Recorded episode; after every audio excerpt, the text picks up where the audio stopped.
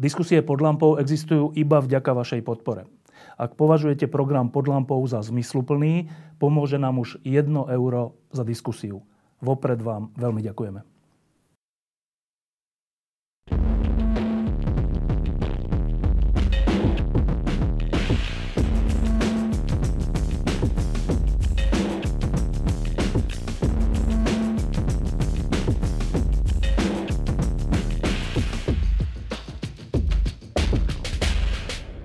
V týchto dňoch a konkrétne aj v týchto chvíľach sa v slovenskom parlamente deje pokus o odvolanie predsedu vlády zo strany opozície.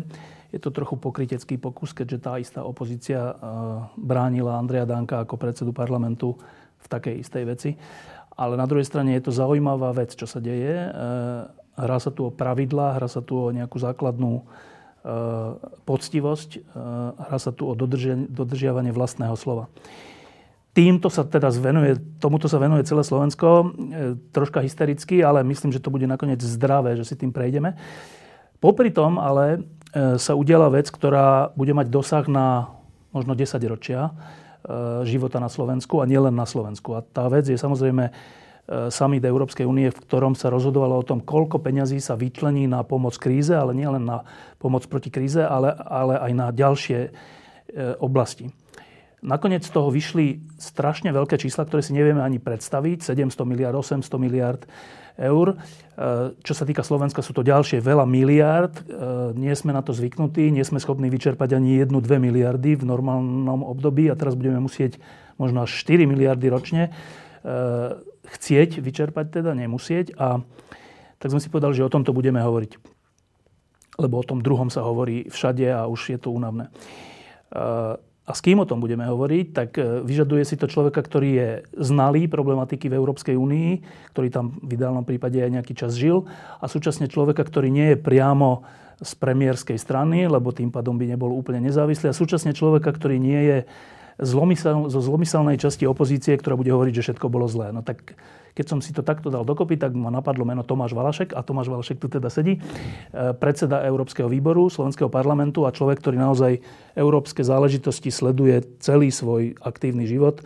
Napokon počas toho summitu každý deň, možno aj viackrát za deň, informoval verejnosť cez svoj Facebook o tom, čo sa darí, čo sa nedarí, čo je otázne, čo je hlavný spor, a bolo to naozaj veľmi poučné čítanie. Asi ešte lepšie, než všetky agentúrne správy dokopy. Tak, Tomáš, najprv sa opýtam na ten samotný summit úplne že jednou vetou, že ako vlastne dopadol? Pre nás dobre. A to myslím úprimne. Samozrejme, ešte nebolo takej vlády, ktorá by sa vrátila zo summitu a deklarovala by, že dostala na frak. Taký premiér sa ešte nenarodil, alebo taký koaličný politik, ale aj objektívne, keď sa na to pozerám, to padlo dobre. Dosiahli sme to, čo sme chceli. To, čo vyčítam možno tomu výsledku, je, že mi nie je úplne jasné, či sme chceli minimálne v otázke vedy a ekológie, či sme chceli tie správne veci. Dostane sa k tým detailom, ale to hlavné, tie hlavné závery pre nás je, mali sme určité obavy, napríklad hrozilo nám pred tým summitom, že sa budú musieť župy, mesta, obce spolu podieľať na financovanie eurofondových projektov až 30%, čo by hlavne v dnešnom čase, keď sú všetky v kríze, boli likvidačné. To sa podarilo zraziť na 15%. Ten súčasný stav. Báli sme sa, že tie pravidlá čerpania toho záchranného balíka EÚ, že by v určitej situácii napríklad mohli tie peniaze úplne prestať tiec v roku 2022. To sa podarilo vyriešiť. Budú sa ľahšie plánovať teraz reformy. Čiže dopadlo pre nás úplne veľmi dobre, až možno trochu nad očakávania. No a teraz ešte, kým sa dostaneme k tým samotným číslam a konkrétnym projektom, tak samozrejme, že každý predstaviteľ každého štátu, keď prišiel z toho samitu domov, tak povedal, že pre svoju krajinu vybojoval najviac. Čo je ale dosť nelogické, lebo keby všetci vybojovali pre svoju krajinu najviac, tak kto vlastne ustúpil? Nikto neustúpil, všetci vyhrali. To tak nebýva a to nie je reálne. Čiže keď počúvame v tomto prípade slovenského alebo českého, maďarského, poľského premiéra, ako oni tam niečo vybojovali a vyhrali. Ty tomu veríš? Áno. Takto. Žiaden, samozrejme, nie je taký summit, teraz skončí víťazstvom všetkých, v úplne všetkých bitkách, logika nepustí. Takže v podstate stalo sa to, že každý ustúpil v nejakých kľúčových veciach, ale uhral si v globále toľko, že vie ísť s čistým svedomím domov a vysvetliť to svojim voličom. Takže čo boli tie veci, sústredil som sa na tie pozitíva, tak čo boli tie veci, kde sme my možno uhrali menej a prečo? Dostali sme menej z toho pôvodne navrhovaného balíka, záchranného balíka Európskej únie, ako sa nám črtalo ešte možno pred 3 týždňami. To je to, čo sa hovorilo, že 8 miliard? Pred asi 2 týždňami sa rysovalo, dostaneme zhruba 8 miliard z toho záchranného balíka EÚ. Volá sa Next Generation, ďalšia generácia, budúca generácia. A ten balík bol pod tlakom tých šetrných krajín, Rakúsko, Dánsko, Švédsko, Holandsko, aj Fínsko, zoškrtaný z 500 miliard tá proporcia, ktoré v grantoch na 390, čiže logicky všetci niečo museli pustiť. Takže my sme išli z 8 miliard dole na 7,5 miliardy. Nie je to prehra v tom zmysle, že všetci dostali niečo menej, bola to celá daň, ktorú sme zaplatili za to, že tie... Iba na vysvetlenie, tie prostriedky, o ktorých sa tam hovorilo, jedni sa nazývajú granty a druhí sa nazývajú pôžičky. Laicky povedané, granty to je to, čo tie členské krajiny dostanú a nemusia to vracať. Pôžičky je, čo si môžu požičať, ale musia to splácať alebo nejak musia byť splatené.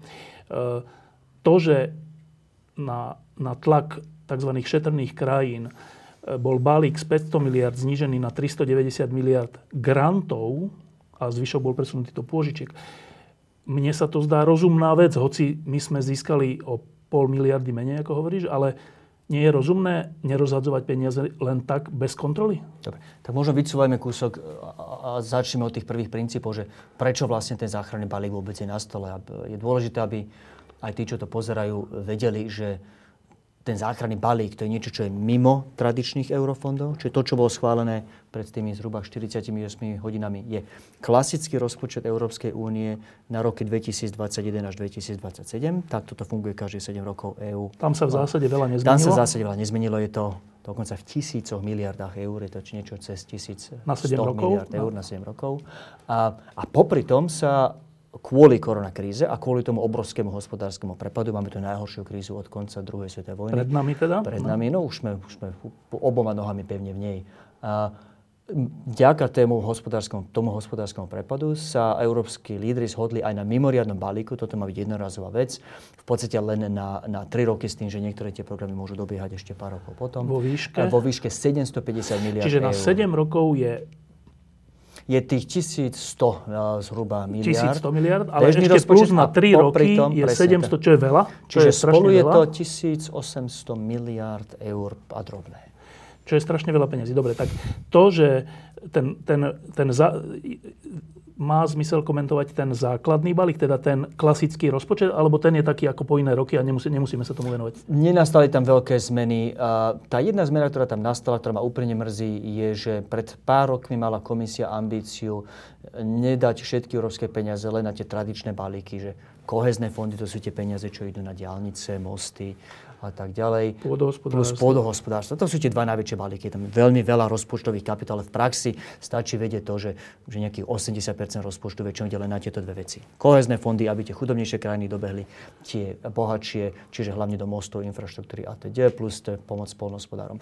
Pred pár rokmi začala komisia, a múdro myslím si, investovať viac do vedy a výskumu.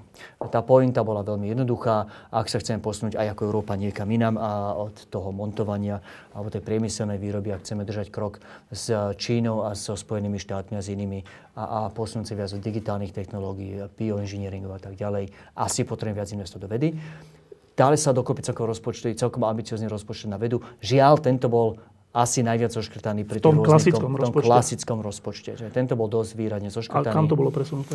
No nikam, inými slovami, znižil sa celkový objem toho balíka aj pod tým tlakom tých šetrných krajín. Aj tie tradičné, opäť teraz sa bavíme o tom tradičnom rozpočte, nie o tom záchrannom balíku. Aj ten tradičný rozpočet bol o niečo znížený pod tlakom tých šetrných krajín. A tá časť programu, ktorá bohužiaľ padla, alebo tá najviac trpela, sú práve peniaze na vedu a výskum. My si tak na Slovensku hovoríme, že nás to až tak veľmi netrápi, lebo aj tak naši veci z toho čerpajú málo. Čo je pravda v tom zmysle, že bezprostredne sa nás to málo dotkne, ale mne sa to zdá byť taká trošku prehnane skromná ambícia. Že v tom zmysle, že a chceme fakt sa aj my posunúť nejaké vzdialnostnej ekonomike. My Európa, my Slováci, my teraz hovorím, my Slováci, ak fakt nechceme byť väčšinou to montážnou dielňou, čo vieme, že nemôžeme byť, pretože skôr či neskôr bude to, tá Ukrajina, tá Srbsko, to Rusko lacnejšie na výrobu a tie fabriky raz odídu. Čiže ak sa chceme aj my posunúť nejaké vzdialnostnej ekonomike, raz možno písať softvér do tých aut, raz možno dizajnovať tie autá, nielen ich montovať, tak potrebujem trošku silnejšiu bázu vedcov, potrebujem zdravšie školy, potrebujem šikovnejších vývojárov. Našou ambíciou by nemalo byť utešovať sa, že tieto škrty vo vede sa nás nedotknú. Našou ambíciou by malo byť postaviť si oveľa silnejšiu bázu vedcov a akademikov a iných. A tým by sa tie peniaze, európske peniaze na vedu a výskum hodili. Mňa mrzí, že Európska komisia práve v tomto rozpočte urobila najväčšie škrty. Dobre, to je ten klasický rozpočet. A teraz k tomu samotnému tzv. Záchrannému balíku. Tak. Mimochodom, ono sa to volá Next Generation, ale súčasne sa to volá záchranný balík? Či to je len taký slang? Záchranný balík je len môj slang. Volá sa to Next Generation EU. Má to nejaký veľa rozpočtových kapitol, ale v podstate drvivá väčšina z toho. Pre Slovensko z tých 8 miliard zhruba, pardon, pre Slovensko 7,5 miliard, zhruba 5 miliard je v osobitnom rozpočte, ktorý sa volá Fond pre obnovu a odolnosť a to je len a len na explicitne na štruktúrálne reformy. Dobre, k tomu sa dostaneme. Tak a teraz ten klasický rozpočet 7-ročný Európskej únie, ktorý každý 7 rokov sa znova schvaľuje, ten vzniká z peňazí, ktoré členské krajiny Európskej únie do spoločného rozpočtu dajú, tak vzniká tých 1000 miliárd. Presne tak. De facto si to platíme spôsobom, že členské krajiny odvádzajú peniaze z rozpočtu EÚ a tie sa následne prerozdelia. Čiže to je logické, všetci sa zložíme a potom si spolu povieme, čo je podstatné a na to dáme viac peniazy. A teraz tých 700, nakoniec koľko? 750 miliárd. Tých 750 miliárd navyše je nie z členských príspevkov, lebo tie sa nezvyšujú. A teda otázka je, že, lebo ľudia majú taký pocit, že fajn, tak Európska únia rozdielí 750 miliard, perfektné, diery sú zaplatané. No lenže tých 750 miliard nie je zo vzduchu. Odkiaľ je tých 750 miliard? Peniaze z neba. Kiež by rástli na stromoch, nerastú. No. Tých 750 miliard si požičiavame. Takže správne, celá Európska únia. Správne. Európska komisia v našom mene, aby som bol úplne presný. Európska komisia si požičia a členské štáty EU ručia za pôžičku, ktorú si Európska komisia zobrať. Takže ten balík je unikátny v dvoch zmysloch. Jednak tým, že vlastne sme jednorázovo a navrh toho tradičného zhruba 1000 miliardového rozpočtu prifarili tých extra 750 miliard požičaných len pre účely riešenia následkov koronakrízy a navyše opäť nefinancujeme ich cez odvody, požičiavame si, čo je fakt unikátne. Nie je to úplne unikum a to už od ľuďom uniká, komisia si už požičiava a napríklad niektoré programy makroekonomická pomoc Ukrajine a tak ďalej sú už financované z pôžičiek, ktoré komisia už doteraz brala. Takže komisia má už svoj vlastný rating, už je etablovaný hráč na trhu s dlhmi, ale zatiaľ to boli desiatky miliónov. 750 miliard je úplne na liga. Dobre, a teraz pár takých technických otázok. Že, zase, že ľudia, ktorí to sledujú iba tak pomimo, tak keď je kríza, tak evokuje to v ľuďoch, že nie sú zdroje. Ale teraz prichádza Európska únia s tým, že však my si veselo požičiame 750 miliard. Kde je tých 750 miliard voľných? Tak paradoxne na komerčných trhoch nie je najmenší problém požičať si peniaze a požičať si mimoriadne výhodne. Dokonca je taká absurdná situácia, zatiaľ čo v rozpočtoch krajín peniaze chýbajú, pokiaľ si chcete požičiať, tak veľké penzijné fondy, banky, iné krajiny vám požičajú dokonca za negatívne úrokové sadzby. A to aj v kríze? Aj v kríze. Že ich sa kríza netýka? Teraz, aktuálne, dnes platí Nemecko a pár ďalších krajín negatívne úrokové sadzby. Čiže krajiny im platia za privilegium, že im môžu požičať. Teda banky. Banky a krajiny, občas banky, občas krajiny, občas penzíne fondy vlastnené de facto vládami. A ako to, že sa tých inštitúcií alebo súkromných fondov alebo čoľko netýka kríza, že majú veľa peňazí? Ono to spolu súvisí. Zoberme si napríklad taký ten norský fond. Norsko, ako veľa divákov bude vedieť, je samozrejme bohatá krajina, pretože má obrovské príjmy z ropy a z plynu. A pretože je to zároveň múdra a dobre hospodáriaca krajina, tak to neprejedávajú na dennej báze, ale investujú to, odkladajú, sú to neskutočne neprestaviteľné peniaze, čo to majú odložené. Sú to tisíce a tisíce miliard. A v podstate ten fond niekde financovať musí, no ale problémom v čase krízy je, že väčšinou takéto fondy dobre správované, alebo také konzervatívnejšie správované fondy, ako tie vlastnené krajinami ako Norsko, či penzijnými fondami, penzijné fondy, chcú investovať konzervatívne. ako každý vie investovať do nejakého riskantného nového startupu. Ale pokiaľ ste penzijný fond, tak máte dokonca zákonnú povinnosť investovať do nerizikových alebo do málo rizikových. Preto radšej požičiavajú Európskej únii? Čiže radšej požičiavajú Európskej únii či Nemecku. Dokonca radšej zaplatia aj tú negatívnu úrokovú sadzbu, lebo vedia, že tie peniaze vedia zaparkovať bezpečne. A problém v čase krízy je, že sa oveľa ťažšie predvída, kde vlastne môžeš bezpečne parkovať peniaze. Čo už táto je skoro istota. Zatiaľ, čo takáto vec je tutovka. Komisia má 3Ačka na rating, čiže AAA rating. Je to v podstate brané ako jedna z najbezpečnejších investícií na svete. To znamená, že ľudia vlastne nám budú platiť za to privilegium, že nám požičajú. Dobre, čiže požičiame si, my, Európska únia, si požičiame od rôznych inštitúcií 750 miliard. A teraz, dlhé roky čítame a konštatujeme, že Európska únia v mnohom zaostáva, že najmä juh Európskej únie je predĺžený, že je možno ohrozené euro alebo eurozóna, keďže Taliansko, keďže Španielsko, keďže Grécko ešte predtým, ale aj veľké krajiny. Toto čítame, že teda máme príliš veľké dlhy, to sú tie 100% a viac ako 100% HDP. A teraz si ideme požičať ďalších 750 miliard bez tejto diskusie. Ani som nezaregistroval diskusiu, že počkajte, že veď my už sme teraz predĺžení, že akých ďalších 750 miliard? Na to je aká odpoveď? V čase krízy je úplne normálne, by som povedal, že ekonomicky rozumné a zdravé si požičiať, pokiaľ nemáš samozrejme nejakú hotovosť, cash v banke, pretože v čase krízy, pokiaľ nezainvestuješ do nejakých záchranných balíkov pre národné firmy, pre tých malých podnikateľov, pre tie reštaurácie, hotely, cestovné kancelárie, ktoré najviac trpia práve počas koronakrízy, tak jednoducho permanentne prídeš o tisíce, v prípade Slovenska možno 10 000 pracovných miest. A pre tie vlády je z dlhodobého hľadiska lacnejšie, rozumnejšie, efektívnejšie si požičať peniaze, ak tie peniaze teda už nemajú násporené, trochu viac sa zadlžiť, ale zachrániť tie tisíce pracovných miest, lebo keby nezachránili, tak tí ľudia sú potom možno permanentne nezamestnaní a možno už sa do toho pracovného systému nevrátia, čiže nakoniec by zaplatili na príspevku do nezamestnanosti a na stratených daniach, lebo tí ľudia, keď sú nezamestnaní, tak samozrejme neplatia dane z príjmu.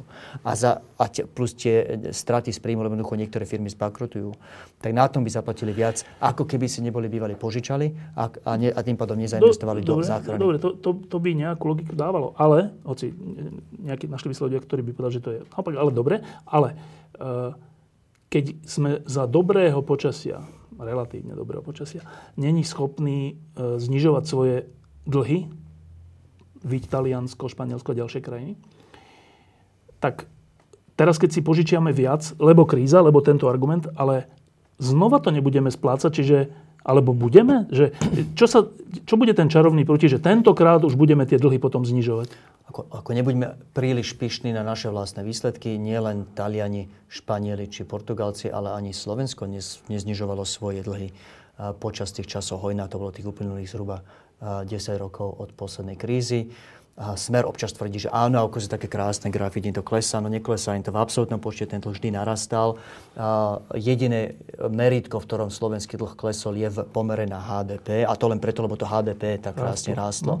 Čiže aj slovenský dlh narastal, pretože vláda Smeru zabudla na to jednoduché základné pravidlo, že v čase hojna sa má odkladať presne preto, aby sa boli menej zadlžení. No a teraz a správne narážaš na to, čo je ten morálny hazard alebo ten morálny problém celého dlhu.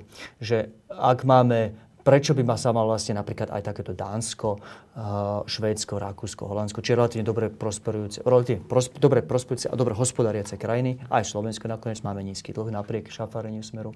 A prečo by sme sa my mali skladať na dlh tomu Španielsku, Taliansku a iným? A ten argument je v podstate asi takýto.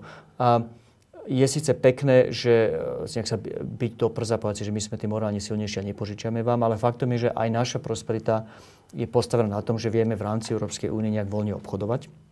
A sú krásne prepočty z toho, ako jednotlivé krajiny profitujú z toho, že môžu vyvážať do iných členských krajín EÚ. Bez cla, samozrejme bez akýchkoľvek administratívnych bariér. Máme tu jednotné certifikáty, pravidlá. Ten istý technický certifikát bezpečnosti v Nemecku platia inde, čo nie je malá vec. Ten spoločný trh je niečo, z čoho profitujeme všetci. Keď sa nám ten spoločný trh rozsype, to nebude tak, že Španieli, Taliani, Gréci si to odskáču a Rakúšania pôjdu od prosperity k prosperite. Ak sa nám ten spoločný trh rozsype, tak všetci padneme ekonomicky. A v podstate kancelárka Merkelová to povedala veľmi pekne.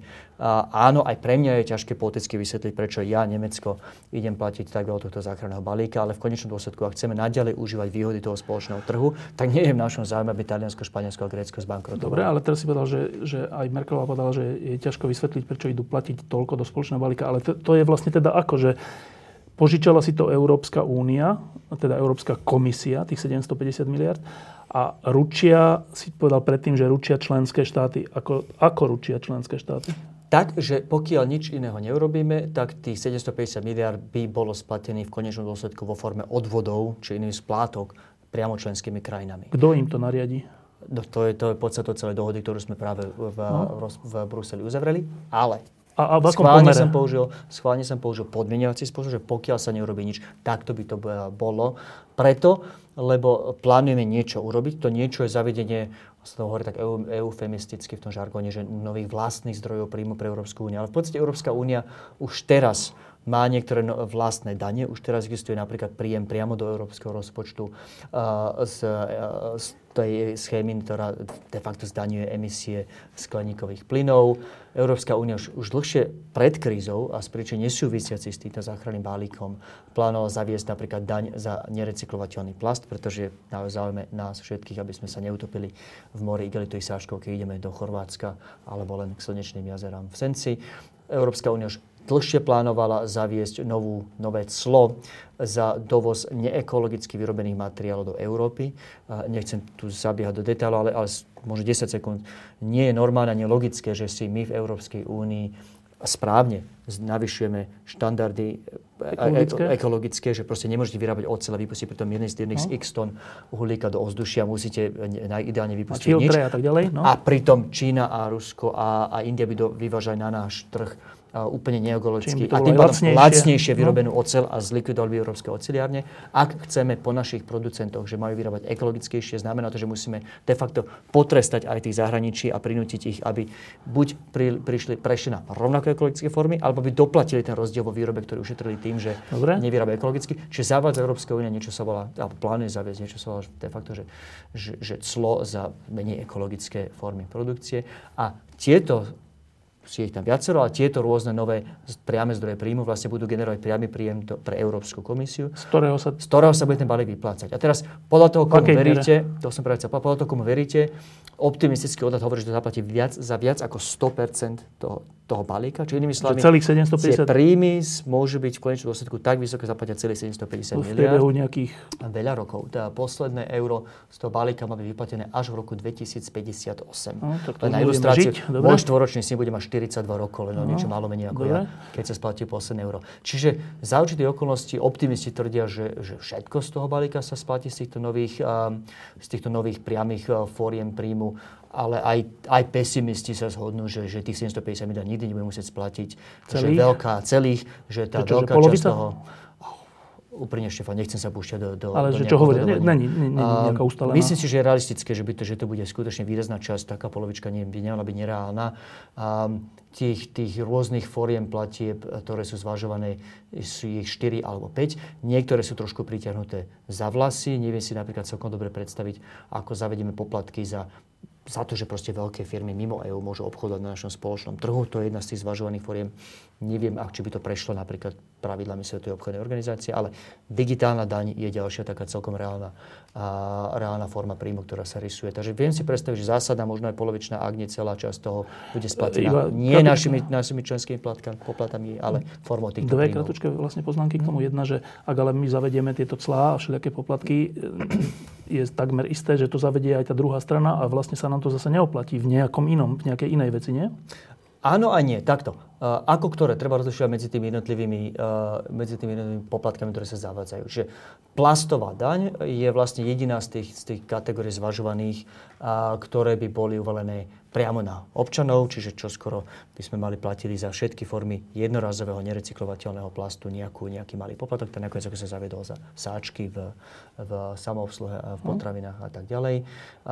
Toto je niečo, čo pocítime priamo, povedzme si na rovinu, ale veci ako napríklad tie príjmy z obchodu s emisiami, tie už teraz reálne existujú, týkajú sa samozrejme to európska schéma, čiže tu tu nie je nejaký priamy dopad na producentov mimo Európskej únie. Digitálna daň bude niečo, čo asi spôsobí reakciu iných. Viem si živo predstaviť, že Spojené štáty budú chcieť odpovedať nejakou formou cieľ, ktoré uvalia na niektoré európske. Ale úplne to by nemal byť argument proti. Ja mám zásadný problém, a myslím, že každý normálne zmýšľajúci človek by mal mať zásadný problém s tým, že Apple napríklad platil dlhé roky. Teraz bol veľmi slávny pre tých, čo to sledujú, verdikt súdu, ktorý vlastne rozhodol, že Apple nemusí platiť 13 miliard Írsku za to, že mu Írsko umožnilo platiť malé dane. Vieš, ako nízku daň? 0,00%. Ja mám morálny problém a myslím, že každý normálne zmýšľajúci človek má problém s tým, že sa vedia firmy v kolúzii s vládami v podstate efektívne vyhnúť plateniu daní. To je zrozumiteľné, ale že je podľa mňa normálna. Keďže na druhej strane Atlantiku je prezident, aký je, ktorý bude hovoriť, že mňa to nezaujíma, vy nám dáte dane na toto, my vám dáme dane na niečo iné. No a nebude to nakoniec tak, že ten príjem sa vlastne vynuluje? Uvidíme po novembri, kto bude prezidentom, aký bude prezident. Áno, za ideálne okolnosti by bola preferovanejšou cestou nejaká svetová globálna dohoda na báze Svetovej obchodnej organizácie, či OECD, o globálnej férovej forme zdaňovania digitálnych firiem. Čo ale asi očakávať, dobre? Čo nie je celkom nerealistické očakávať, veľmi záleží to, ako dopadnú prezidentské voľby. Dobre, ale sa stále teda... Áno, pátram po tom, že či je vôbec realistické tie príjmy zarátať. Takto, áno, úplne súhlasím, máš pravdu, nie je realistické očakávať, že tých 750 miliárd, takto, že všetky tie príjmy, ktoré dostaneme z tých nových foriem, či daní, či cieľ, že budú čisté príjmy. Som si istý, že budú aj nejaké náklady. A opäť, dáva to zmysel napriek tomu, že budú nejaké náklady. A tie nové formy platieb by v mojej logike skutočne dávali zmysel, aj keby nebol ten záchranný balík. Opakujem, to nie je tak, že my sme prišli s záchranným balíkom a teraz spätne zúfalo hľadáme, že ako financovať z nových priamych platieb. Či je to digitálna daň, či sú to už existujúca schéma s obchodovaním s emisiami, či je to to clo, ktoré uvalíme na neekologické. To sú všetko na neekologické materiály. To sa hovorí už dlho. Dokonca by som povedal, že napríklad nemá význam neuvaliť to clo na neekologicky vyrobené materiály. Potom vlastne znevýhodneš svojich vlastných producentov ocele, aut a iných. Toto sú príjmy, clá a dane, ktoré by sme chceli zaviesť tak či tak aj bez záchranného balíka. Uvidíme. A teraz tá druhá podotázka k tomu je, že no dobré, a keď sa tých 750 miliard, ktoré teraz sa rozplynú v členských krajinách. Uvidíme, či efektívne alebo nie. Skúsenosť hovorí, že veľmi efektívne to byť nemusí. Keď ešte navyše teraz vlastne prichádza informácia, že nebojte sa členské krajiny, kľudne to minte, nebudete to musieť splácať, lebo my zavedieme také dane, ktoré to splatia za vás. Tak je toto dobrá správa pre bežného Taliana, Španiela, Slováka? Takto, ten záchranný balík je unikátny hneď v troch zmysloch. Jednak v tom, že je ako jednorazový, že je to len odpoveď na koronakrízu a neplánujeme ho zopakovať. Je unikátny v tom, že nie je splatený z príspevkov členských krajín, ale formou z väčšej časti, ak nie úplne s formou týchto nových priamych príjmov. Je unikátny aj v treťom zmysle slova, že asi nebude podliehať tým tradičným pravidlám kontrolám čerpania eurofondov. Čiže také tie naše slovenské obavy, čo občas počúvam, že toto nedáme, toto nevyčerpáme, proste my sme a skutočne sme veľmi zle na tom, sme podľa toho, ako to merate, druhý alebo tretí od konca v efektivite čerpania eurofondov. Tie v prípade záchranného balíka, na rozdiel od tradičných eurofondov, nie sú na mieste. Toto bude rozdelené, distribuované skôr takých na báze pravidel bližších Svetovej banky alebo Medzinárodného menového fondu, že bude musieť predložiť národný reformný plán. Tie peniaze sú fakt, ako spomínam, to trošku komplikovanejšie. Drvivá väčšina z peňazí z toho záchranného balíka sú fakt explicitne na štrukturálne reformy. Nebudú tu žiadne operačné programy, žiadne komplikované prihlášky. Bude sa chcieť po nás jasný plán reforiem. Napríklad vymyslím si, povieme Bruselu, ak chceme byť konkurencieschopní o 20 rokov, potrebujeme zreformovať dane, chceme menej zaťažovať prácu formou daní, odvodov a tak ďalej, aby sme vedeli byť konkurencieschopnosti a garantovať zamestnanie pre viac ľudí. Toľko toto bude stať v prvom, druhom, treťom roku. Toto vieme realisticky robiť prvý rok, toto vieme realisticky robiť druhý rok, toto vieme robiť realisticky tretí rok.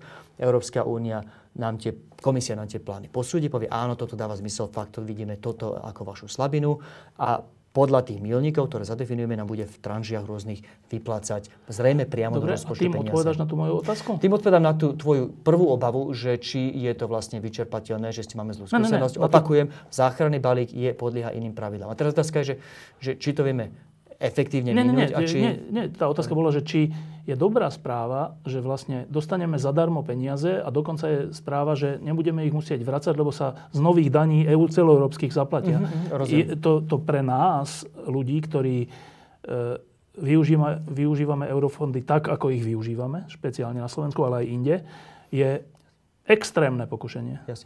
Tu už je, ako žiadaš ma o sondu do duše, do hĺbky duše politika a som politika ešte príliš krátko. Ale to, poznáš to, ako to funguje v Európe. Poviem ti takto. Ak chce vláda tie peniaze preflákať na veci, ktoré, lebo proste nemá záujem o nejakú dlhodobú prosperitu tej krajiny, tak jej v tom nezabráni fakt, že je to pôžička alebo grant. Myslím si, že im to bude jedno. Obzvlášť, ak by to aj bola pôžička. Nezabúdaj, že bola splatiteľná vlastne až tými našimi deťmi. A opäť, posledný cent tejto pôžičky bude iba. Prvé minimálne úrokové platby začne vlastne okamžite a tie sú minimálne, tie sú rádovo pre nás milióny alebo desiatky miliónov v porovnaní s tou veľkosťou balíka skoro nič. Tie hlavné sumy prichádzajú až v budúcom rozpočtovom období, čiže až po roku 2027, posledný cent opakujem rok 2058. Čiže ak chce nejaký politik tých v našom prípade 7 miliard preflákať a minú na percentá, tak mu v tom nezabráni fakt, že je to pôžička versus niečo, čo bude zaplatené z priamych príjmov, lebo aj tá pôžička bude aj tak splatená niekým iným. No a to má ma ukludniť? Nie, tým chcem povedať, že je na každej jednej vláde, aby sa zodpovedala voči svojim vlastným voličom a svojom vlastnom svedomí, ako s tými peniazmi naložia. Ja mám doslova denne diskusie, dnes som mal dlhú diskusiu s ministrom financií o tom, čo s tými peniazmi plánujeme urobiť. A zatiaľ poviem otvorene, som spokojný s tými odpovediami, ktoré dostávam. Uvidíme, ako to nakoniec celé dopadne. 15. októbra má byť predložený taký prvá verzia toho národného reformného plánu pre Slovensko. To, čo zatiaľ vidíme, je celkom slušná, hlboká diskusia, hlavne na báze ministerstva financií, ale za zapojenia ľudí, ktorí mali točenie aj s reformami začias Ivana Mikloša a Mikuláša Dzurindu. To, čo zatiaľ vidím v zákulisí, je celkom dobrá diskusia o tom, čo sú tie veci, čo kvária Slovensko. To neznamená, že máme zhodu a jednotu. Je to taká základná názorová, alebo taká línia predeľuje, že či máme z tých peňazí dobehnúť investičný dlh z minulosti, či majú ísť na veci ako vyčistenie tých toxických skládok, postavenie nemocníc, čo sú úplne veci, ktoré sme mali urobiť z predošlých eurofondov a stále si myslím, že by mali urobené z tých budúcich eurofondov, lebo opäť tie neprestávajú plynúť. My dostaneme záchranný balík popri tradičných klasických eurofondov. Osobne si myslím, že drvia väčšina, ak nie všetko, ideálne všetko, reálne bojujeme za to ako strana, aby to bolo minimálne 20% z toho záchranného balíka. By malo ísť na fakt transformačné projekty. Ono to znie tak žargonovo, ale čo tým chceme povedať je zhruba toto. Už teraz vieme, už dávno vieme, že nemôžeme do nekonečna montovať tie autá z príčin, ktoré sa vysvetlil. Raz stratíme konkurencieschopnosť, lacnejší srbský, teda? Ukrajinský. Takže ja si myslím, že musíme investovať minimálne 20% tých peňazí do projektov, ktoré nás budú živiť, alebo posunú bližšie k tomu hospodárskemu modelu, ktorý nás bude živiť napríklad aj o 20 rokov. Tu sú opäť dve možné cesty. Jedna je, že si teraz skúsime tipnúť, že čo budú asi tie odvetvia, ktoré nás budú živiť. Mal som k tomu výborné diskusie aj s firmami, ktoré sú fakt na špičke toho vývoja v automobilkách, či s firmami, ktoré sú na špičke vývoja v IT sektore. Také dva alebo tri príklady, ktoré sa vynorili. Samozrejme, žiadna raketová veda. Ľudia sa pozerajú po ministerstve hospodárstva po vodíku a vodíku ako pohone pre nákladné autá, vlaky, lode a tak ďalej. Iné konverzácie, čo som mal, také slubné sektory sú bioengineering. Vieme využiť našu tradičnú silu v tých tradičných prírodných vedách a prepojiť ju aj s tou IT sférou v niečom, čo je relatívne slubné odvetvie bioengineering. Vieme sa v tomto začať profilovať. Vieme viac investovať a využiť silu firiem ako Strategic Asset a viac investovať do algoritmov, ktoré budú riadiť pohyb ľudí, tovaru a tak ďalej v tých husto osídlených mestách. To sú tak, že jedna filozofia je, že skúsme si tipnúť, čo nás od tých 20 rokov bude živiť a investovať, vytvoriť možno nejaký taký investičný fond, ktorý podporí slubné firmy v týchto odvetviach. Ja mám k tomu možno taký skromný intelektuálnejšie, skromnejšie prístup a možno je to len nedostatok imaginácie na mojej strane. Ja by som si netrúfal tipnúť celkom, čo nás od 20 rokov bude živiť. Ja som si iste netypol pred 20 rokmi, že raz bude Google, Amazon a Apple a absolútnymi trhovými lídrami, že spoločne budú mať väčšiu hodnotu ako všetky automobilky a polovička štátov Európskej únie. Takže ja by som si netrúfal možno typnúť. Taký ten môj dôraz, konverzácia s ministrami a s inými je, skúsme sa sústrediť na vybudovanie zdravého ekosystému, pretože ja neviem predvídať, čo generácia mojich detí o 20 rokov vynájde, ale viem z istotou povedať, že pokiaľ generácia mojich detí niečo vynájde o tých 20 rokov, ale bude žiť v korumpovanom štáte, kde nefunguje súdnictvo a spravodlivosť, kde im ten nápad okamžite niekto beztrestne ukradne, kde ich navyše tá vláda okradne o poslednú korunu a zabraní im v postavení priemyselného parku, lebo ich bombarduje 1000 nezmyselnými povoleniami, tak tá budúca generácia nikdy neúspie. Čiže moja skoro osobná filozofia, a stále nad tým rozmýšľam, takže to, čo hovorím, nie je nejaký úplný záver, je sústredíme sa skôr na zdravý ekosystém. Čo ty myslíš? Opäť, také 3 alebo 4 základné piliere. Poprvé, vzdelanejšie Slovensko. To málo, čo vieme o tej budúcej ekonomike, je to, že asi už nebude založená len a len na montovaní, že ak chceme skutočne sa posunúť do takej tých stabilnejších sfér, kde nesúperíme s tou Ukrajinou, s tým Ruskom a Srbskom, asi musíme pridávať väčšiu hodnotu. Opäť nielen montovať auta, ale možno písať software, do nich dizajnovať ich. To nedáme, pokiaľ nebudeme mať lepšie školy. To nedáme s univerzitami Sládkovičové a v Skalici. Potrebujeme dostať aspoň jednu, ak nie dve univerzity do tých top 200 vo svete. Potrebujeme sa zaiste uistiť, aby tí ľudia, ktorí budú mať nejaký generálny nápad do tých 20 rokov, mali prístup ku kapitálu, čiže trošku viac rozhýbať ten kapitálový trh, možno daňovými reformami zvýhodniť ľudí, ktorí sú ochotní investovať do riskantných nápadov. Potrebujeme, a v tomto má Richard Sulík úplnú pravdu, nastaviť mentalitu štátu tak, aby nehádzal podnikateľom a ľuďom s troškou ochoty ísť do rizika pole na podnohy. Potrebujeme napríklad odmeňovať, možno zjednodušiť pravidla bankrotu ešte viac a tak ďalej, aby ľudia mali väčšiu odvahu. Ale na toto treba miliardy? Správne hovoríš. Nie všetky tieto reformy budú drahé, ale niektoré budú stať reálne peniaze. Napríklad reforma daní a opäť myslím si, že nemáme najmenšiu šancu úspieť v budúcnosti a budeme tak šialene zaťažovať daňami a odvodmi prácu. Reforma daní bude niečo stať. Budú tam jednorázové ceny a zatiaľ ešte rokujeme s Európskou komisiou o tom, či by sa dalo, ale zdá sa, že sa bude dať normálne takéto netradičné na podmienky eurofondov, aj takéto netradičné reformy by sa dali financovať a kompenzovať z tohto záchranného balíka. Školstvo nebude lacné, pokiaľ chceme primerane odmeňovať ľudí. Nielen to otázka zvýšenia platov, nechcem zredukovať problémy nášho školstva len na platy učiteľov, je to veľa komplikovanejšie. Jozef Bátora, ktorého poznáme, profesor Bátora, mal o tom nedávno krásny článok o tom, ako vlastne nemá význam investovať do dnešných univerzít, pokiaľ neprídu reformou. Súhlasím s ním, ale v nejakom štádiu budú potrebovať investície. V tom sa zhodneme všetci. Čiže reforma školstva nebude lacná. Polovička tých reforiem je zadarmo, treba len proste inú mentalitu, iný prístup a tú ochotu nabrať trošku politického rizika a poškrtať niektorú legislatívu, ale niektoré budú stáť veľa peniazy. Iba kratučká poznámka k tomu školstvu, na tom je asi úplná zhoda naprieč všetkými skupinami, ale v týchto dňoch vidíme úplný opačný trend, keď v kauzách diplomoviek rozličných politikov, vrátane predsedu vlády, sa ukazuje nie, že aké bolo školstvo, ale aké je a aká je mentalita v tom školstve aj v politickom tábore celom, že však tu sa zosmiešňuje poctivá práca a vlastne sa hovorí, že môžeš opisovať, môžeš celú diplomovku od A do Z mať opísanú, stačí tam mať citácie. Do tohto chceme dať peniaze? No vidíš, chcel si sa vyhnúť diskusii o politike a o tom, čo sa deje v parlamente a vhúpli sme do nej oboma nohami. Takže veľmi rýchle. Samozrejme, že ma to trápi a že by nás malo trápiť to, čo sa momentálne deje.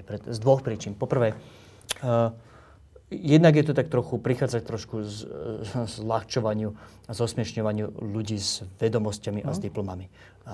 Opäť, ak sa chceme raz posunúť nejaké vzdialnostnej ekonomiky, nie sme na úrovni tých chudobnejších krajín okolo nás a nech sa posunieme k tomu Nemecku, Holandsku a Fínsku. To nejde bez toho, že bude mať lepšie školy vzdelanejších ľudí.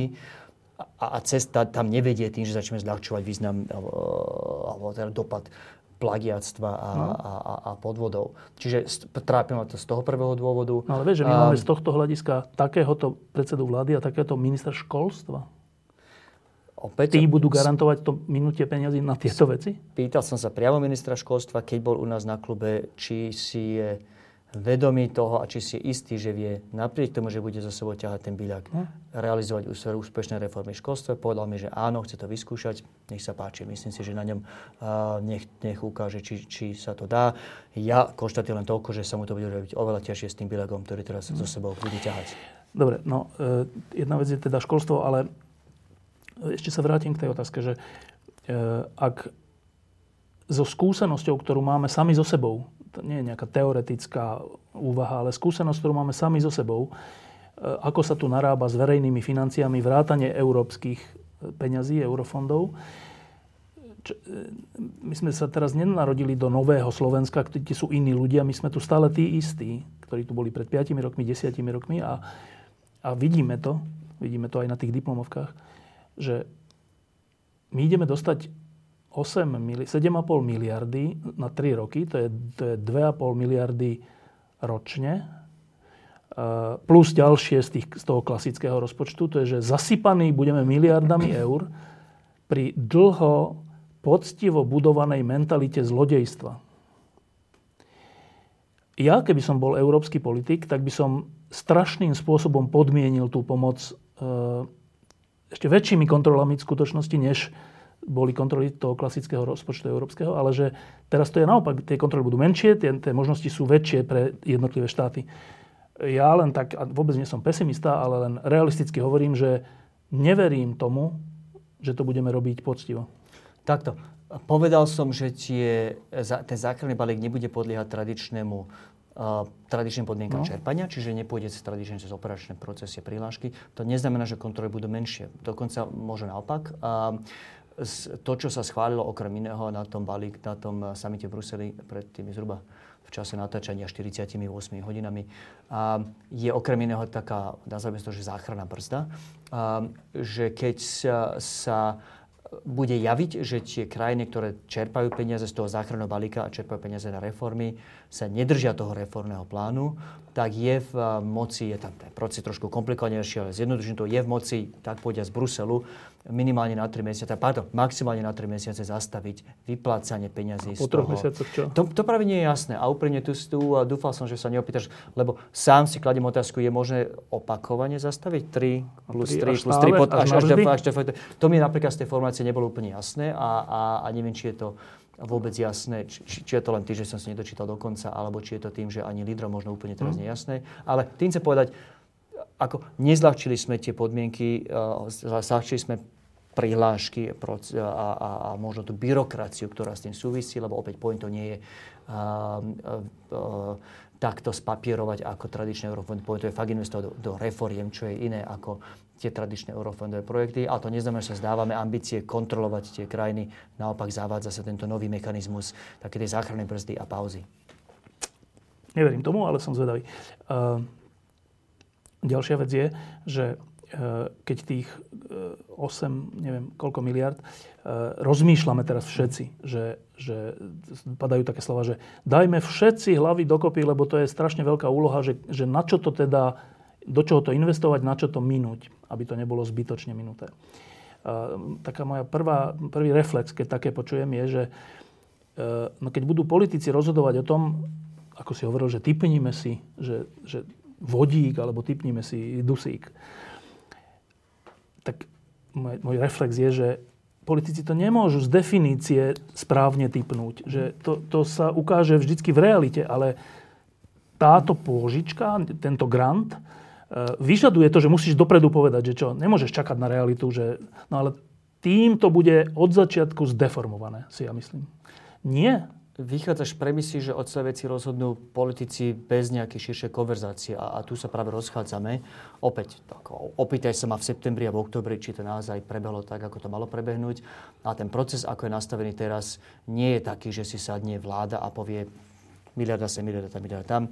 Dáva sa dokopy, už je, existuje tým seniorov, expertov, ktorí sedia organizovaní okolo ministerstva financií, ktorí pravidelne hlásia tomu ekonomickému krízovému štábu. Tento samotný tým expertov sa stretáva s ďalšími expertami, či je to z oblasti IT, či je to z oblasti prírodných vied a tak ďalej. Či sú to ľudia, odborníci na reformy, nech sa poberie o otázkach procesných, neobsahových. toto beží, niečo, čo má bežať celé, to, čo už teraz reálne beží. Videl som niektoré prvé drafty. Čiže zatiaľ opäť, možno to oľutujem, ale budem optimista. A zatiaľ ten proces, ako je nastavený nielen na papieri, ako sa už rozbieha, nie je zlý.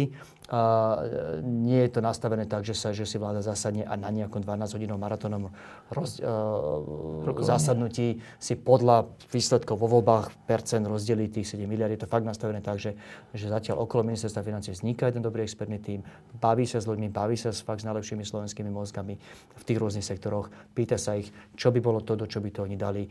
Niečo podobné rozbiehame aj takej skromnejšej forme strana Za ľudí a ja z titulu funkcie predsedu Euróvýboru s našimi expertami. Takže zatiaľ, opäť, opýtal som v oktobri, zatiaľ som optimista, zatiaľ viem, že to je nastavené dobre.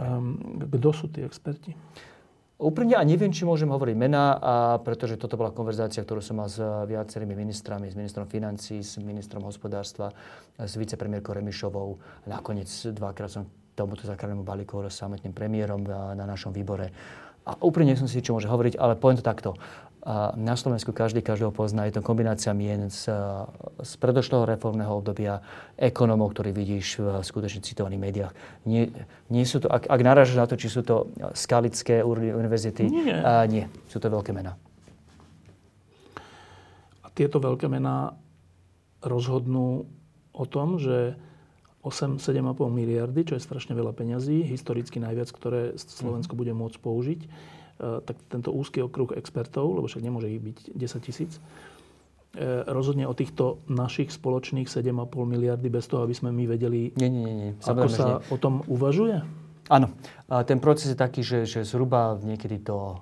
A teraz asi predbieham a možno mi minister financií vytkne následne, že prezradzam viac ako chcel, ale to, čo ja viem, je, že zhruba do konca leta má prebehnúť ten taký expertný proces, čiže zasadnutia toho nejakého tímu plus výpočutia si názorov a postrehov ľudí mimo tohto tímu z jednotlivých špičkových odborných. Zatiaľ neverejné, s tým, že to, čo nakoniec ide, bude predložené nejakú verejnú konzultáciu. Ja si myslím, že úplne normálne a zdravé, že si náskôr v nejakej miestnosti alebo v nejakej dvojtýždenej báze sadnú ľudia, ktorí vedia úplne o reformách oveľa viac ako ja. A vygenerujú niečo, čo potom pôjde na verejnú konzultáciu. Čiže pointou nie je stráviť najbližšie 3 mesiace za zatvorenými dverami a potom niečo šupnúť rýchle na agendu vlády. Pointou je stráviť najbližších pár mesiacov konverzáciu o tom, čo je to najlepšie pre Slovensko, čo vedia tieto mozgy vygenerovať, potom to je na verejnú konzultáciu a potom to je na vládu. Počkaj, teraz, že ty tam môžeš byť? Či tam ja môžem byť osobne? Takto. Jedna z výhod predsedu Eurovýboru je, že sa pýtam, zavolám si, prípadne viem si zavolať ministra samozrejme priamo na Eurovýbor, alebo úprimne ešte častejšie zavolám si a sadneme si na kávu, alebo na objednávku. Myslím na tých expertných skupinách. Nepýtal som sa, pretože úprimne... Že kto tam môže byť, to sa pýtam. Dobrá otázka. Je to postavené na báze okolo ministerstva financií. Zatiaľ ten proces v rukách ministerstva financií, takže predpokladám, že je to otázka na ministra Hegera. Preto sa to pýtam, lebo vieš, to je také, že bola Európska ústava, alebo ešte predtým sa to ináč volalo, tiež nejak bola upečená a potom boli tzv. Národné konventy. Aj my sme tu mali národný konvent a tam sa stretávali tí experti a neviem čo, ale ten nič nezmenil už na tej ústave. Yes. A tvoja náražka je, že ten nejaký Európsky konvent má byť konštituovaný nejakým... Nie, moja náražka je to, že títo ľudia, keď sa dohodnú za zatvorenými dverami za tie 3 mesiace, tak potom, že to dajú na konzultácie, je len formálna vec. Možno som menší cynik ako ty, po druhé... Čo cynik? Ja hovorím, že to tak bolo. No dobrá, to neznamená, že to tak vždy bude. Faktom je, že neexistuje, aby sa nejaký reformný balík nakoniec, pokiaľ bol úplne zle nastavený, aby sa dal schváliť vládou. Takto, v konečnom dôsledku rozhodne vláda. Takže tak, ako platí, si myslím, že neplatí tá zjednodušená verzia, že experti za ktorými rozhodnú a nikto sa od toho nepozrie, takisto neplatí ani tvoja druhá obava, že o to rozhodnú politici bez akýkoľvek expertného nadhľadu. V končnom dôsledku asi nevynájdeme lepší systém. Štefán, mňa teraz rozhodne nenapadol a história demokracie za posledných niekoľko stovák rokov nenapadol asi nikoho lepší systém ako kombináciu nejakej neformálnej expertnej komunity v otvorenej konverzácii s verejnosťou a nakoniec nejaké politické rozhodnutie, lebo niekto musí prevziať zodpovednosť za to rozhodnutie, ktoré bude prijaté. To je v poriadku, ale ja riešim to, že keď tie 3 mesiace... Prečo si povedal, že 3 mesiace to je nejak dané? Takto, áno. Správne motáme sa okolo toho 15. októbra, bez toho by sme hĺbšie vysvetliť, čiže dovol vysvetliť.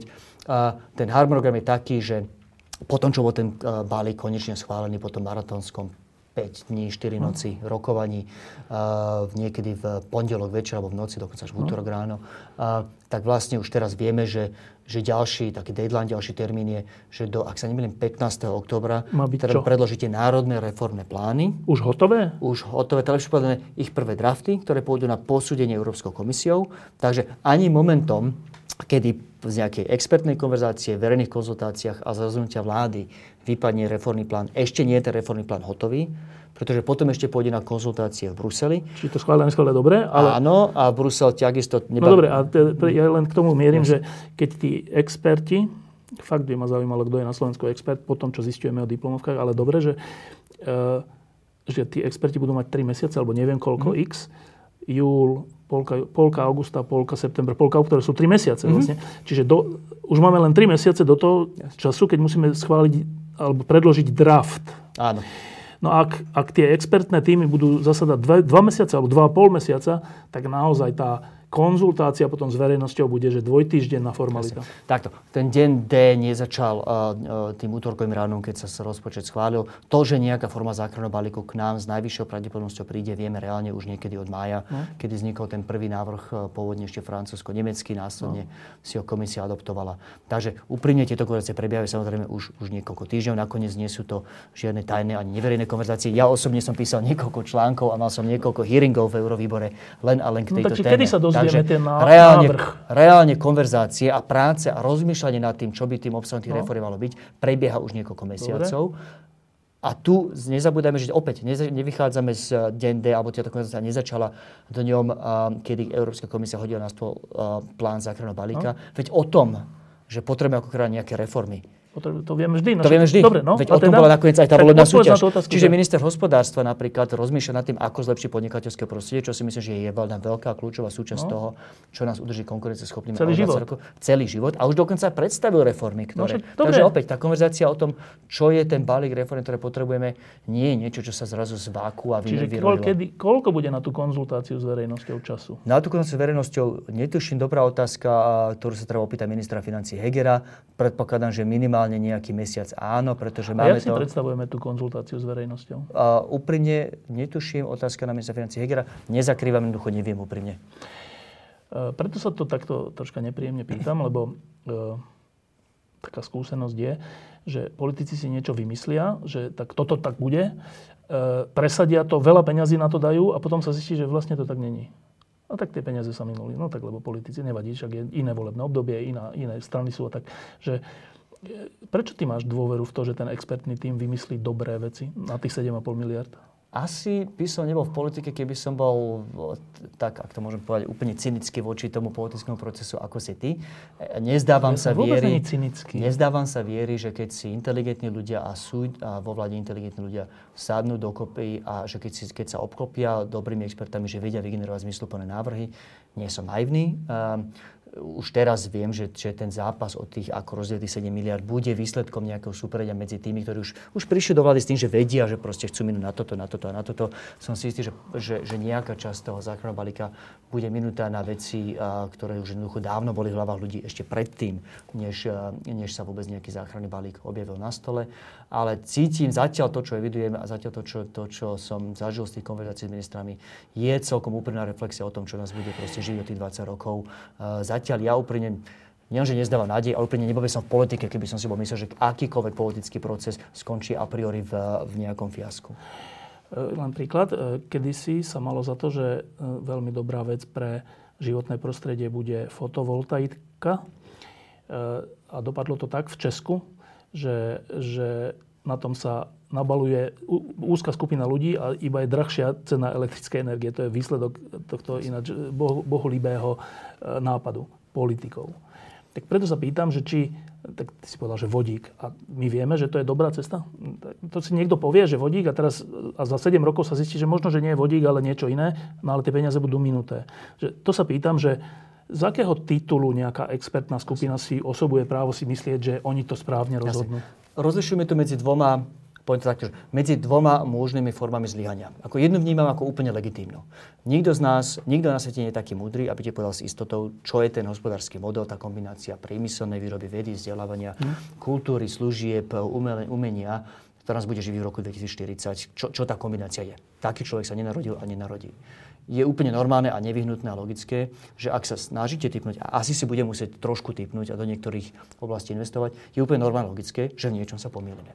Takže držať tú vládu, teda očakávať od vlády, expertov či verejnosti v tej verejnej konzultácii, že sa trafí na 100%, jednoducho hlúposť. To sa nestane. Takže povedzme si dopredu, s časťou toho balíka sa určite netrafíme, čo je úplne normálne. Každý investor vám povie, proste vyjde vám len nejakých x% tých stávok, ktoré si podáte. A potom ten druhý problém, o ktorom hovoríš, že niektoré tie rozhodnutia nebudú robené v dobrej vôli, že niektoré tie rozhodnutia nebudú o tom, že ľudia si sadli a s najlepším vedomím a svedomím proste posúdili všetky rizika, ale jednoducho si povedali, ja neviem sa do tohto, lebo buď sú leniví rozmýšľať ďalej, alebo v horšom prípade dávam kamošom.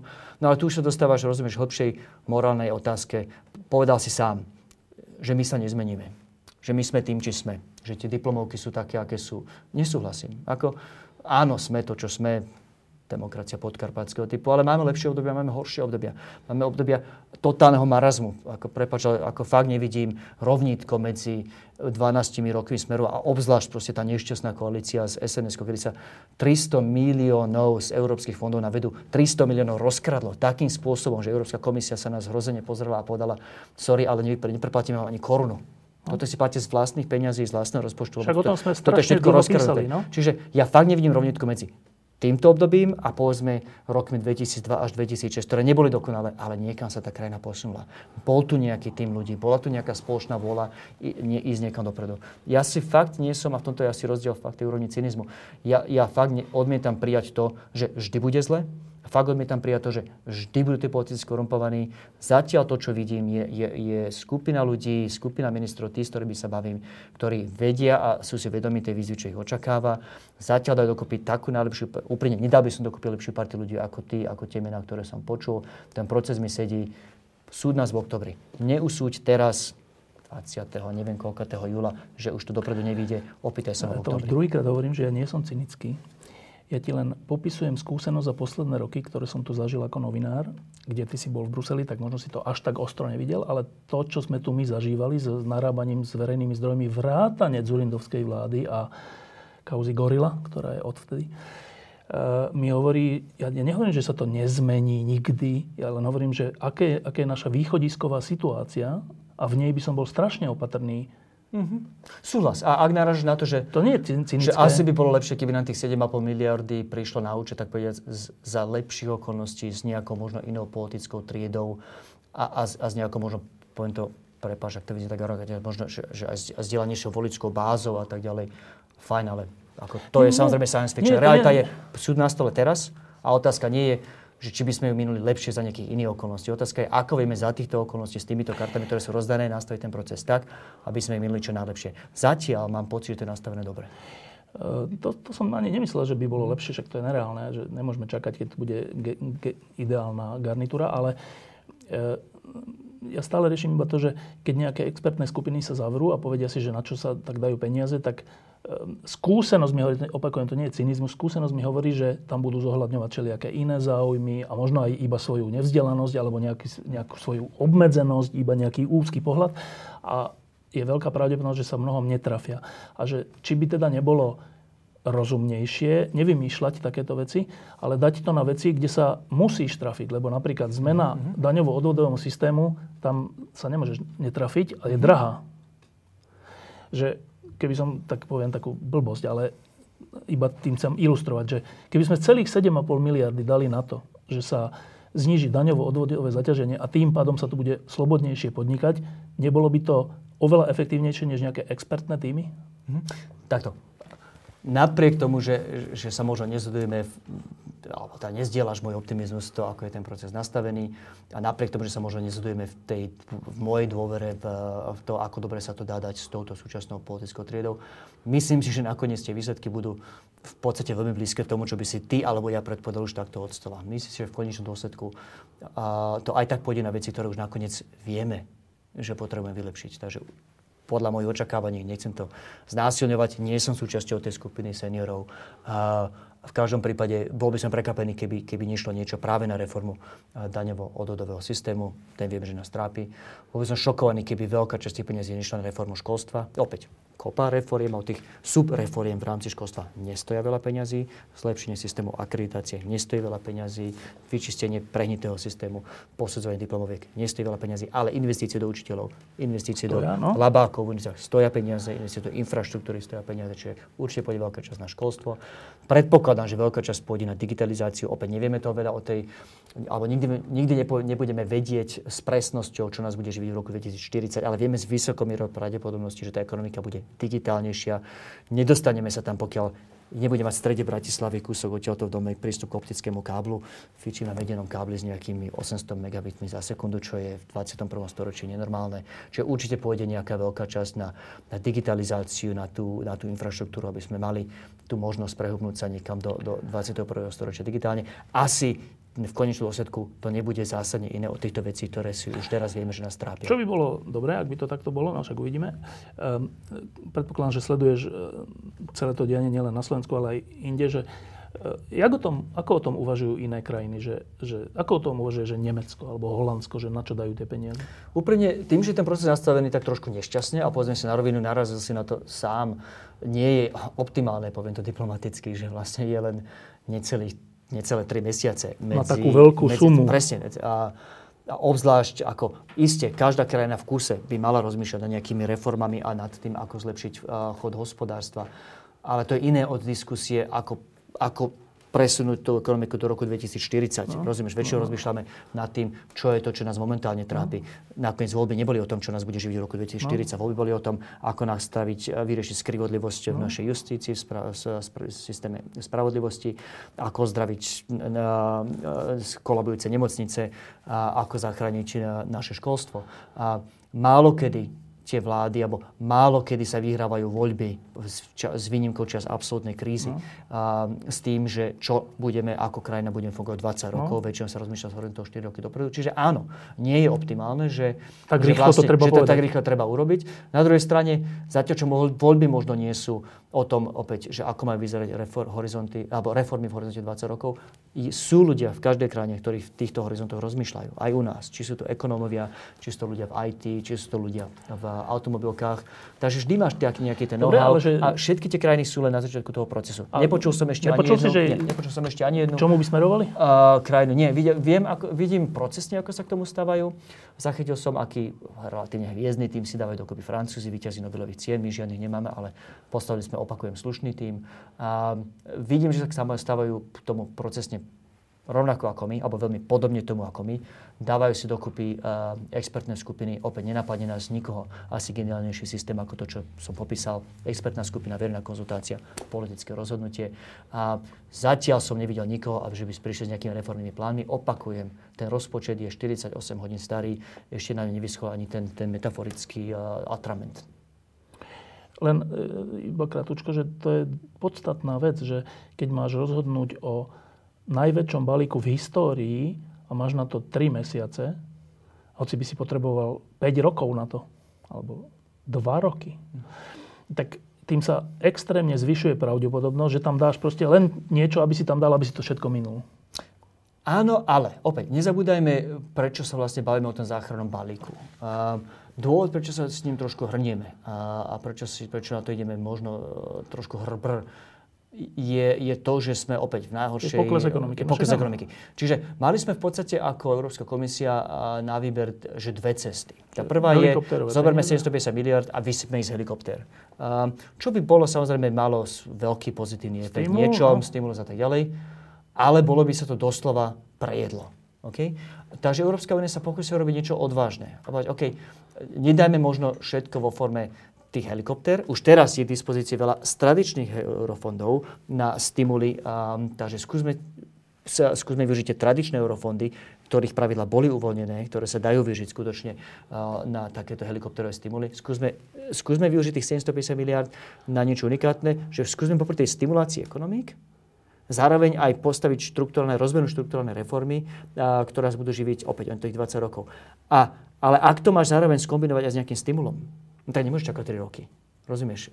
Opäť, ten stimul treba hneď. No však áno. No, takže prijímam, že nie je ideálne, že robíme reformy, tak povedať, že z júna do októbra, ale opäť, o týchto veciach sme rozmýšľali, sú ľudia, ktorí na tým rozmýšľajú v kuse, nemusíme tu znovu vynaliesť Rubikovú kocku, vieme zhruba, čo nás kvári, poprvé a podruhé, a chceme, aby ten ekonomický efekt prišiel rýchlejšie, ak fakt nechceme čakať roky a roky, pretože opäť pointov je nielen predstaviť tie ekonomiky, tak aby boli dlhodobo konkurencieschopné, ale aby sa hlavne ten proces zlepšenia začal rýchle, pretože teraz sme v kríze a bude to ešte horšie.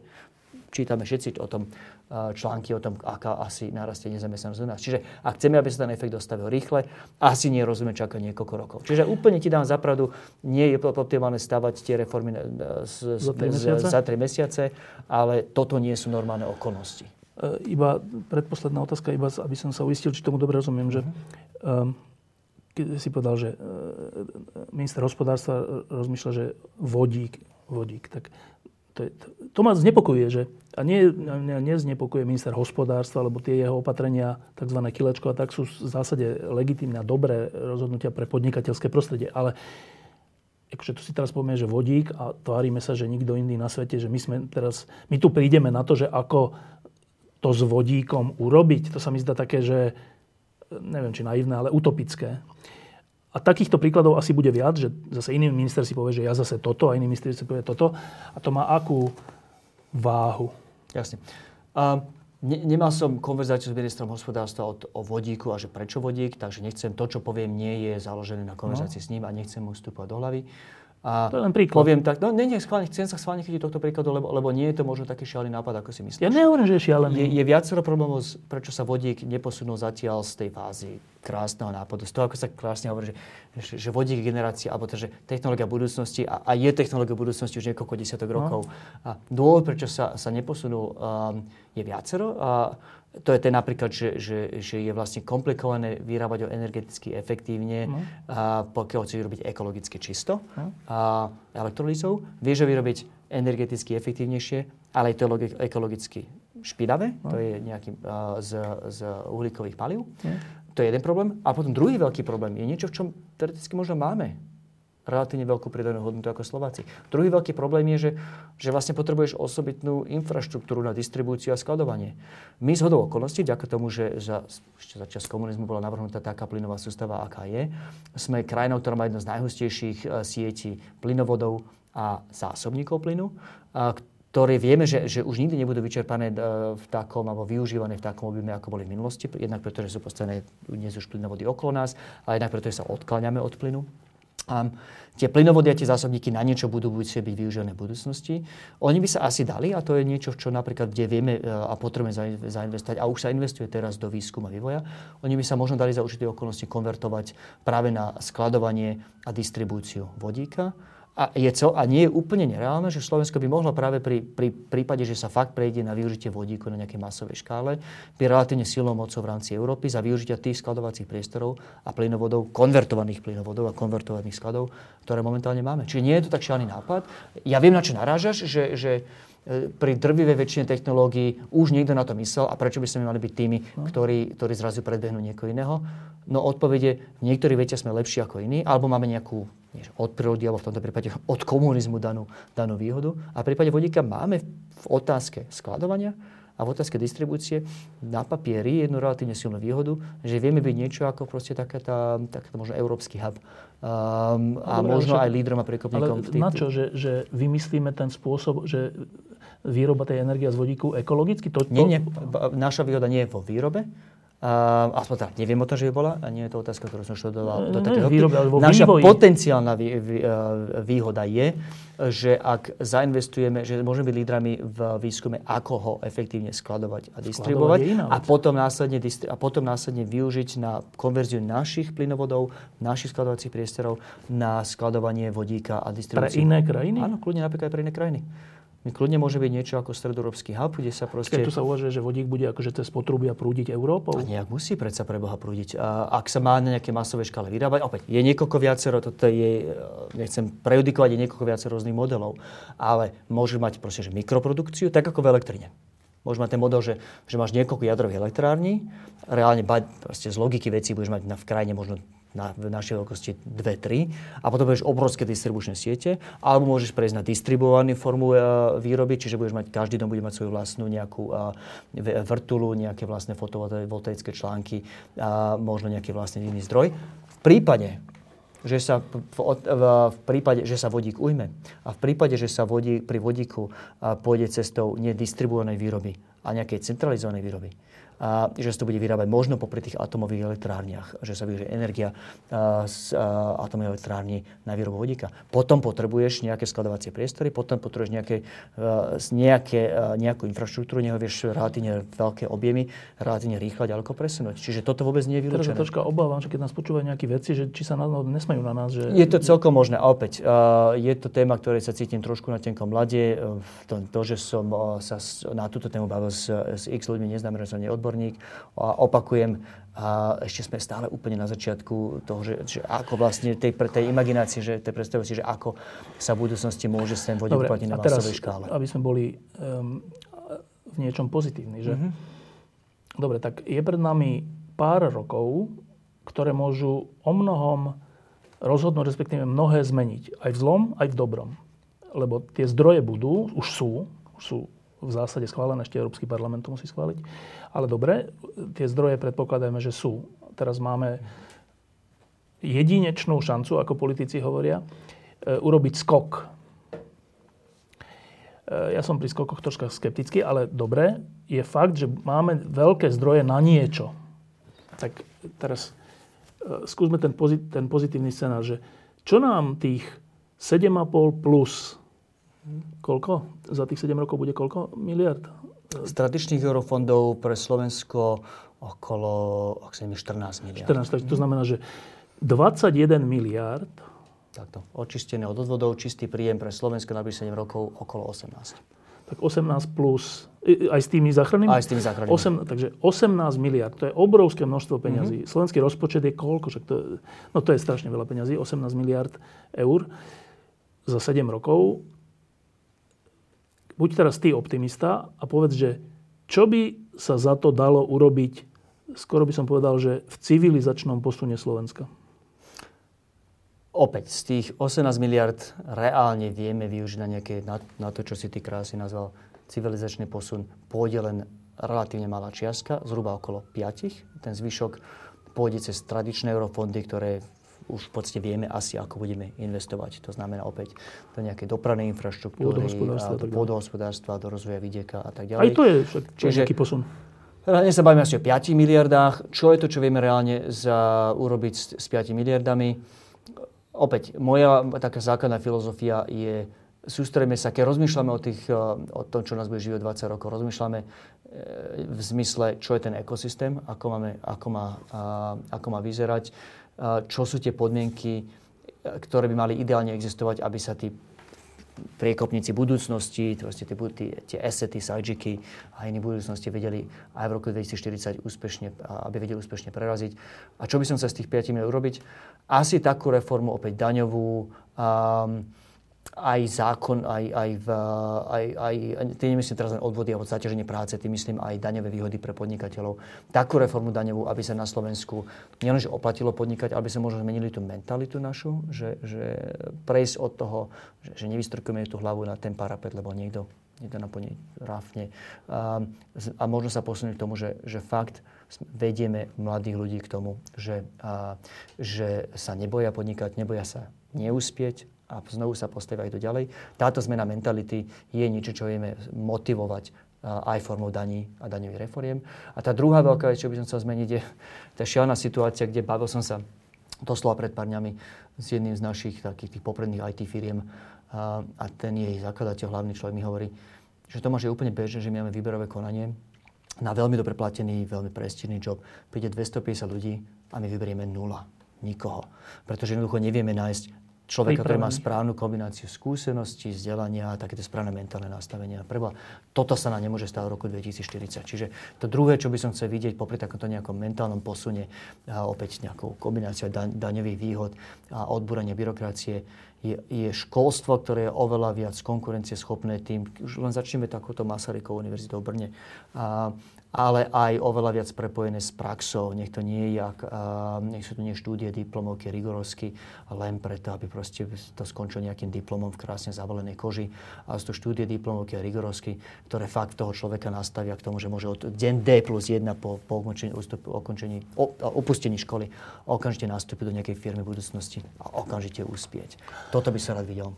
Je tých 750 miliard, ktoré sa budú musieť nejako vrátiť nakoniec, či už celoeurópskych daní, alebo inak. Je to pre Európsku úniu a jednotlivé členské štáty vrátane Slovenska viac šanca, alebo viac nezvládnutelné pokušenie? Neviem, za aké okolnosti by to bolo a pre ktoré krajiny to bolo nezvládnutelné pokušenie. Myslím, že všetky na to pozerajú ako na šancu, pretože je nás málo v Európe, ktorí sa môžu cítiť pohodlne s tým hospodárskym modelom, ktorý majú. Aj to Nemecko, ktoré oslavujeme, tam už ubehlo. Ešte bol pri moci kancelár Schröder, keď naposledy prebehla posledná vlna poctivých reforiem, tie slavné Hartz-IV reformy. Aj Nemecko má čo robiť, aby si udržalo krok s ázijskými tigrami, aj s západným pobrežím USA. Myslím, že všetci v Európe, ako sme strašným spôsobom zaostali v IT, strašným spôsobom sme zaostali nielen v digitálnej sfére, ale aj v bioengineeringu.